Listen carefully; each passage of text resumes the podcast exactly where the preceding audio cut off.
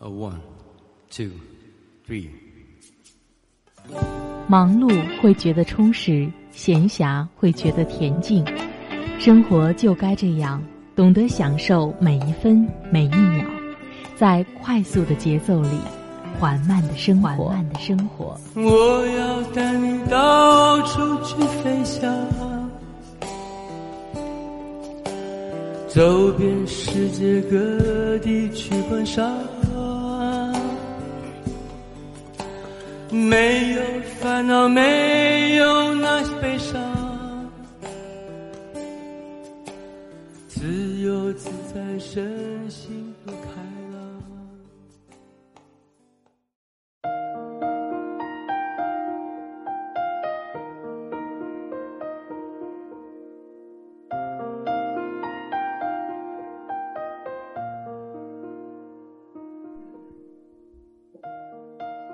亲爱的听众朋友，大家好，欢迎收听快节奏慢生活，我是南方南北的南方向的方。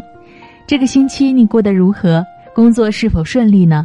最近工作很忙，我平时会给艺考的学生上课，每天两次课，一次最少三个小时。早上的时候六点起床，还是觉得时间不够用，但是发现每天七八点钟进入工作状态的感觉特别好。晚上九点半下课回到家还要继续备课，这样夜里睡得才踏实。这样的日子重复了一周，还有接近两周的时间在等待着我。我很开心可以过这样充实的日子。不知道你每天的工作状态是怎样的？今天和大家分享的文章是王璐的《早餐前的总时间》，希望能够给你带去启发。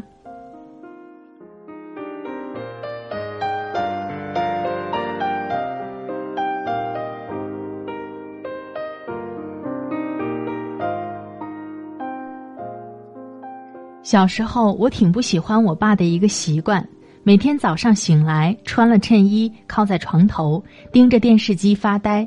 电视机是关着的，他就那么坐着不动也不起，足有半个小时之久。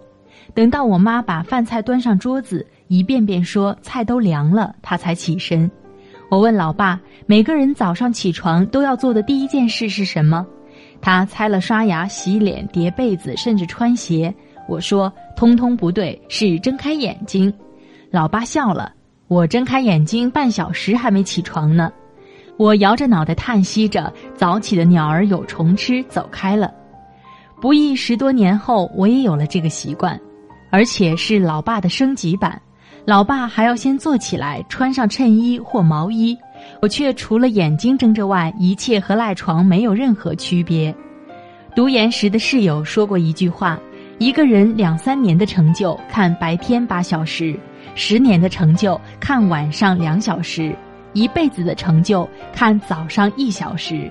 可惜他不是名人，不然我敢打赌这句话会成为经典。按今天在城市人的生活节奏估算，每天睡觉八小时，工作八小时，吃饭三小时，通勤两小时。抛开以上，剩下三小时刚好可以早上一小时，晚上两小时。可我问周围人，早上有空吗？几乎清一色没有。不过也有例外，某甲早上有四十分钟遛狗，这相当于晨练吧。但鉴于北京的空气，效果就不好说了。某乙早上有一小时打坐，某丙早上有半小时看书。我听了很敬佩。再仔细问才明白，他看书并不是因为一日之计在于晨，而是因为肠道不好，如厕时间太久，以至于无聊。其他朋友都是闹钟一响，如厕、穿衣、洗漱，路边买张煎饼果子和豆浆，就进入早餐时间了。英语中的早餐叫 breakfast，first 是斋戒紧食的意思，一天之中首次打破斋戒就是早餐。这里头隐含一个意思：早餐前必然要做点事情，不然一觉睡醒就吃早餐，就无所谓开斋戒了。在这点上，东方也不与西方矛盾。《红楼梦》里，王熙凤协理宁国府，早上四更起来理事，一天的大小事宜都安排妥当了，才吃早饭，很有意思。这不是古代人的节奏，而是 CEO 的节奏。比如说，今天马化腾也这么干。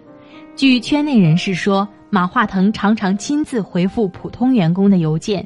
腾讯员工有一万余人，马化腾的邮件通常是在凌晨三点之后发出，持续到早上七点。腾讯九点上班，上班之后，员工刚好看见领导指示，就可以直接干活了。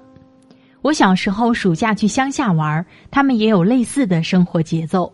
早上四五点起床下地干活，刚去时天还没亮，干到天大亮了，七点多回家做早饭。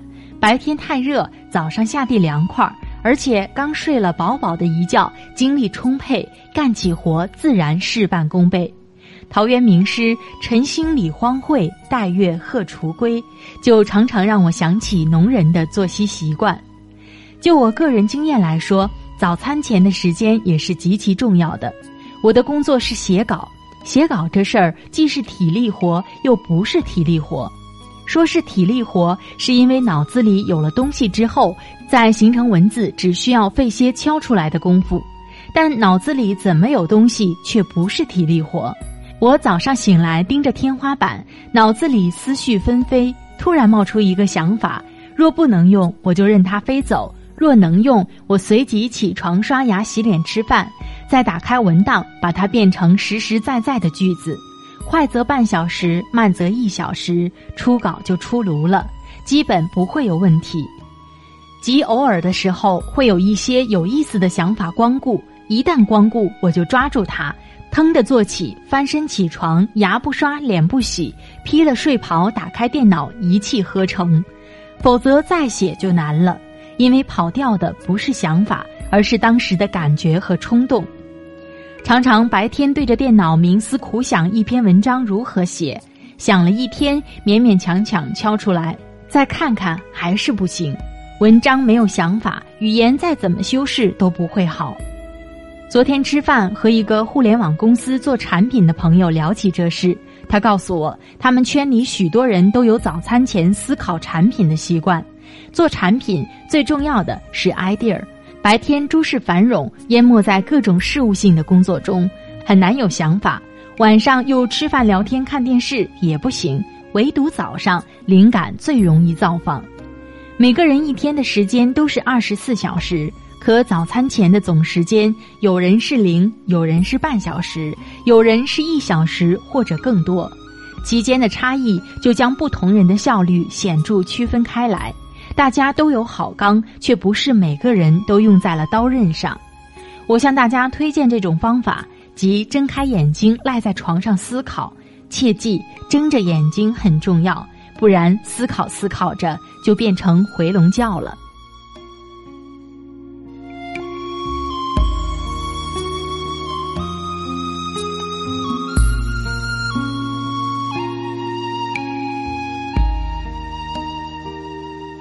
亲爱的听众朋友，听了刚才的文章，你有怎样的感受？欢迎与我分享。我的新浪微博是南方 Darling 陆宝宝。好了，今天的节目就到这里，感谢你的聆听，我们下期节目再会，拜拜。